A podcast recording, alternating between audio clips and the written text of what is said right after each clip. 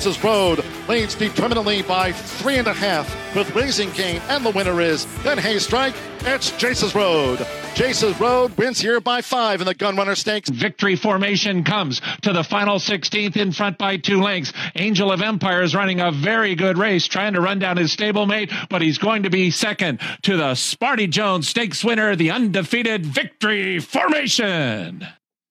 Those were the two calls of the Smarty Jones and the Gunrunner Stakes, where looks like the road to the Kentucky Derby is running through the Brad Cox barn right now, but still a long way away from the first Saturday in May. This is inside the Kentucky Derby. Kevin Kerstein, Darren Rogers here with you. Happy New Year. Happy New Year, KK. Yeah, it's uh, always a fun way to kick off the holiday break. Recapping and looking at some of these Derby preps that uh, were over the holiday season. And of course, inside the Kentucky Derby would not be possible without Woodford Reserve, the official sponsor of the Kentucky Derby, and of course, helps us with this podcast and Woodford Reserve with 200 flavor notes in every sip. Woodford is a spectacle for the senses. Please enjoy responsibly.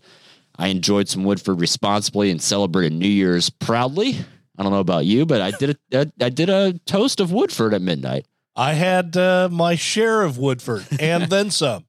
We are 116 days uh, from the Kentucky Derby at the time of this recording on Tuesday, uh, January the 10th.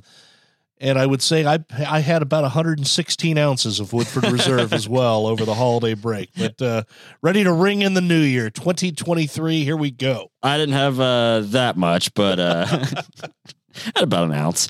Uh, so let's let's talk about where we left off. So our last podcast obviously was in last year in 2022, and we were looking ahead to some of the road to the Derby races that we were going to uh, be missing while we were enjoying some time with our families and away from beneath the historic Twin Spires. Yeah, we've had six. Let's start off looking back at. Let's start with the Springboard Mile at Remington, which uh, it's 10 4 3 2 1 was the top five finishers and you know horses that race on the lasix medication ineligible to garner points as well as horses that are currently being trained by a trainer suspended from uh, competing in the kentucky derby ineligible to garner points. And uh, so we saw uh, uh you know a horse that was running on lasix yeah the- yeah wild atlantic storm uh, for for um, uh, Ashford Jr., uh, the trainer, Leandro Goncalves, uh, who used to ride in Kentucky probably what,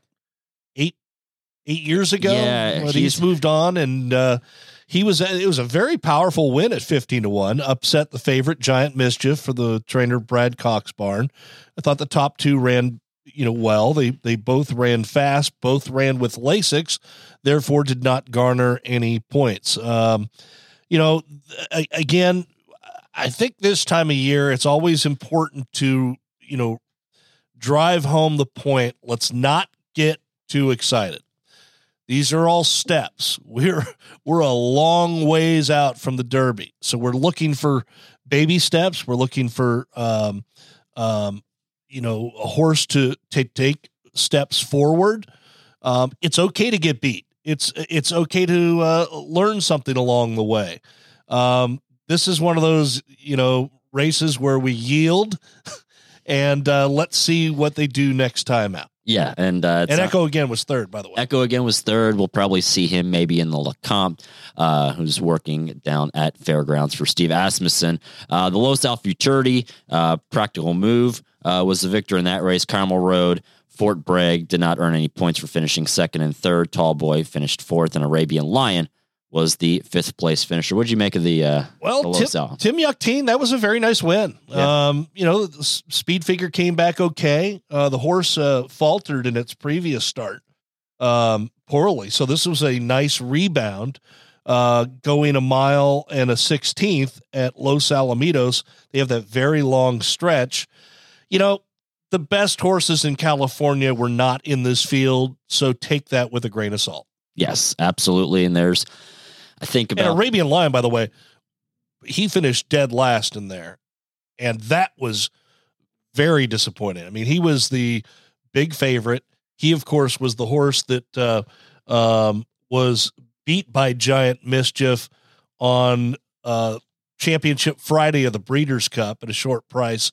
Thought those top two ran big, but it's interesting to know both those top two came back and got beat. Yeah, absolutely. And then so, you know, after that Los Al Futurity, we moved on down to Fairgrounds and the Gun Runner, where we heard the stretch call from John G. Dooley and Jace's Road got back to I think what Brad Cox's team and the Albaughs and West Point thought that uh, Jace's Road was. He ended up inheriting the early lead and taking the field wire to wire in the Gun Runner Stakes. Florent Geroux aboard, and uh, I think just he did what he needed to do to win the Gun Runner. I don't know if it was the strongest race in the world, but uh, he's certainly rounded back into form, and I think that was a promising sign for all the connections. Look, when you get beat uh, some 35 lengths in your previous start, which was the Street Sense, um, as the two to one favorite.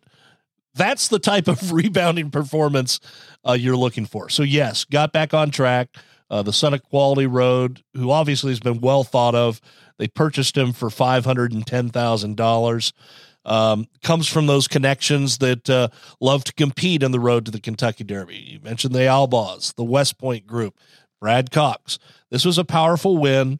Um, you know, the others just ran okay. A good step. We'll see what happens next time out, maybe in the Lecomte. Yeah, absolutely. And here was uh, trainer Brad Cox's thought following uh, the gun runner on Jace's Road.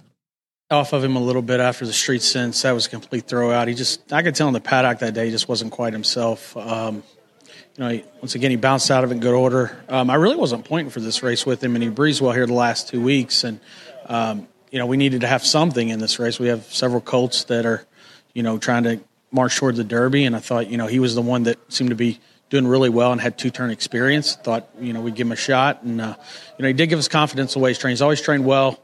Like I said, the only setback was uh, that that day, uh, late October.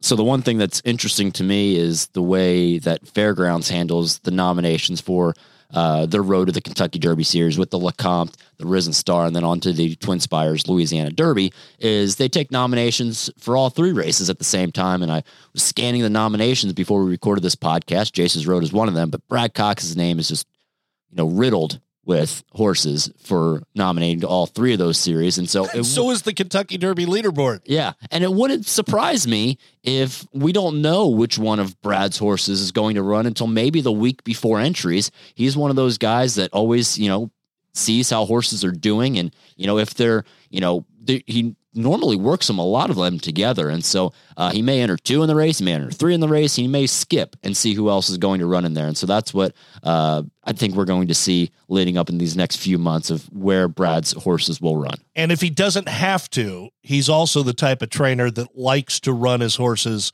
let's say every five, six, maybe even seven weeks between starts. Absolutely. And so uh, another one of his trainees that we heard on the stretch call, this time from Vic Stauffer, was Victory Formation, winning the Smarty Jones down at Oaklawn. And um, I think they're still trying to figure out, you know, if this horse is, you know, legitimate. And I think they've figured it out. He was uh, certainly legitimate that day, defeating his uh, his stablemate Angel of Empire. Uh, Dennington finished third, Western Gent fourth. And how did he do that?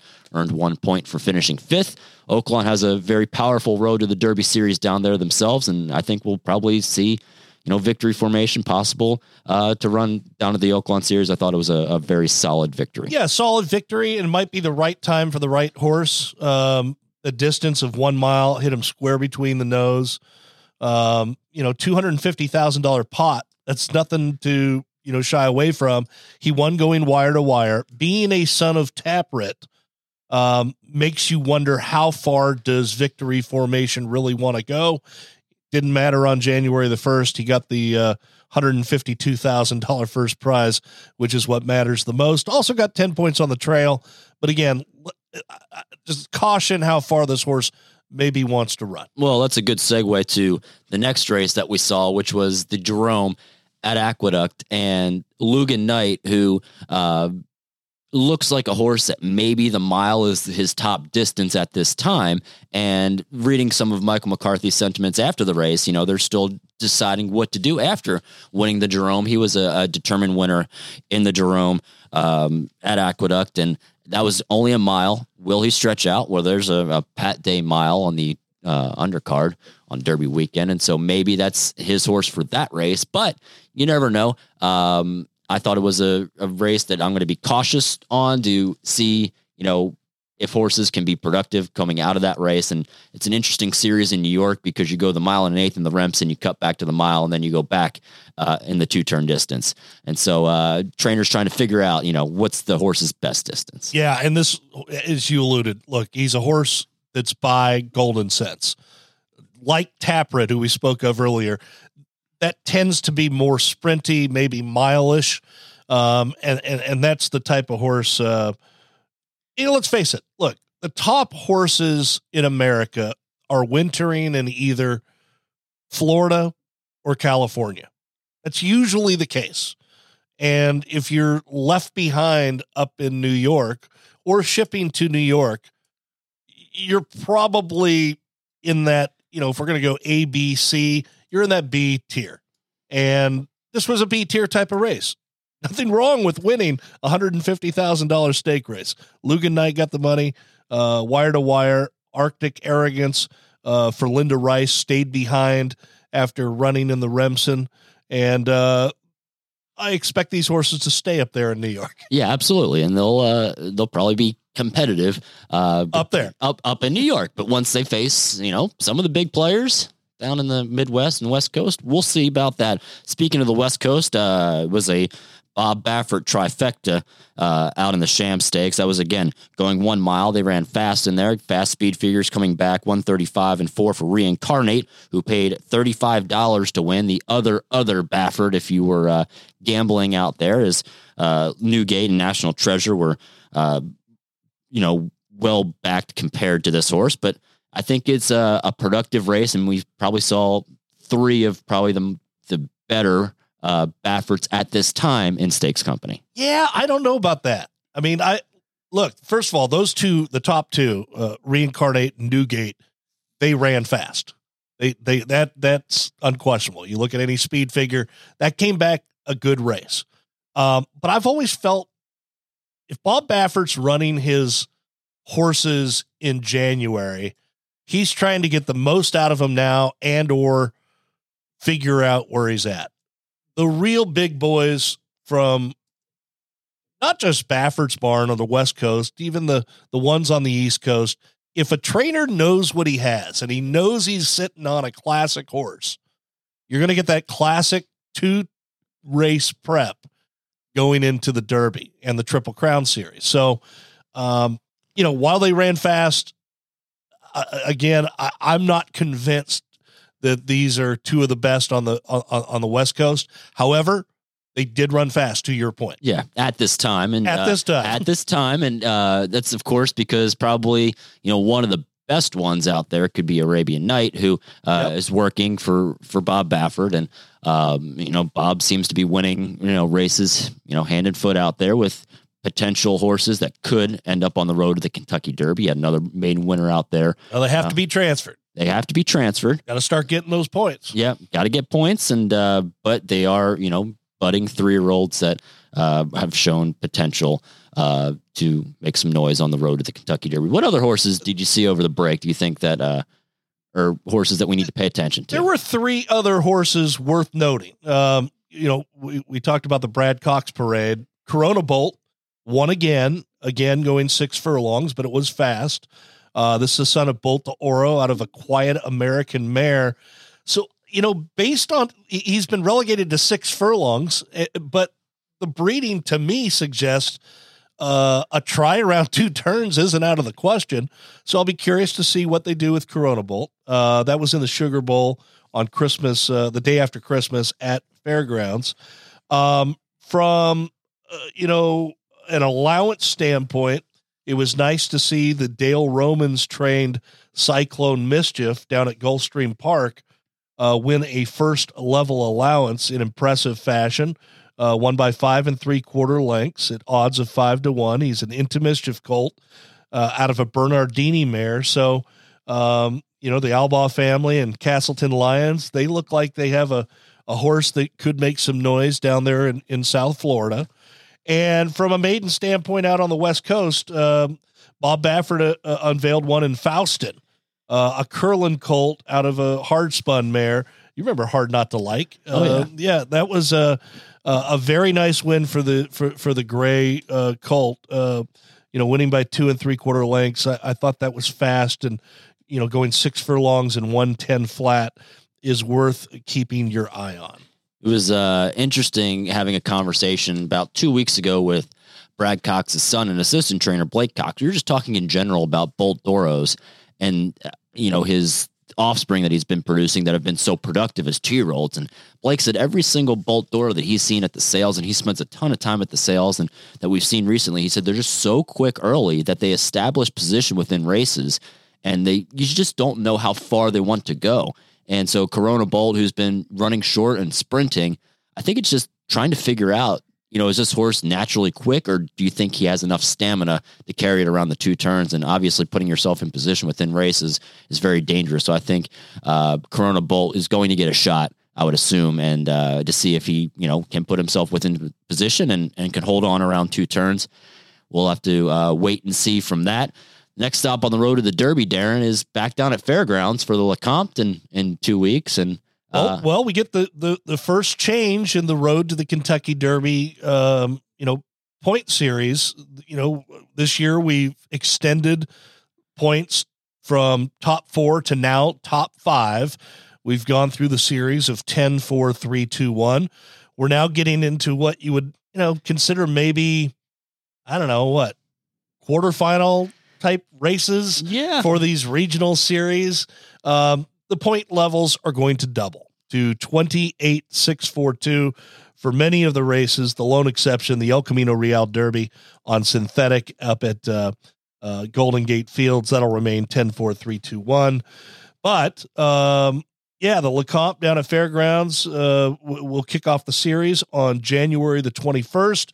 So we've kind of got a week off, a breather and uh, we'll we'll we'll see uh, what's up and running. Who, do you have any idea of who might uh, be the leading contenders down there at this I- point, I or are we too early? I think it's a little bit too early. I was looking at some of the work tab down there at Fairgrounds, and probably Echo again is going to get another shot. He's working.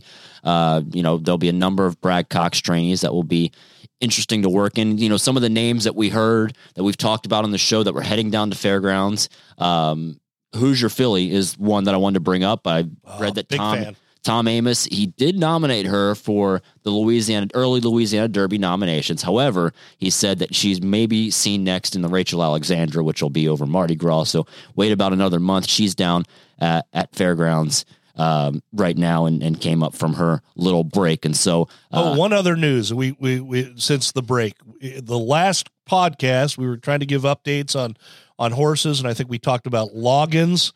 Uh, was scheduled to return to trainer Brad Cox's barn by late December. Hasn't occurred just yet. yeah, just sort of Brad saying no news at this time of, you know, what the plan is. And so maybe he's uh, still at the farm. Maybe he's on his way to the barn. There's no news as of yet. And then Extra Anejo, who also uh, we talked about, he's had a setback and still nothing from the Asmussen camp on Extra Anejo.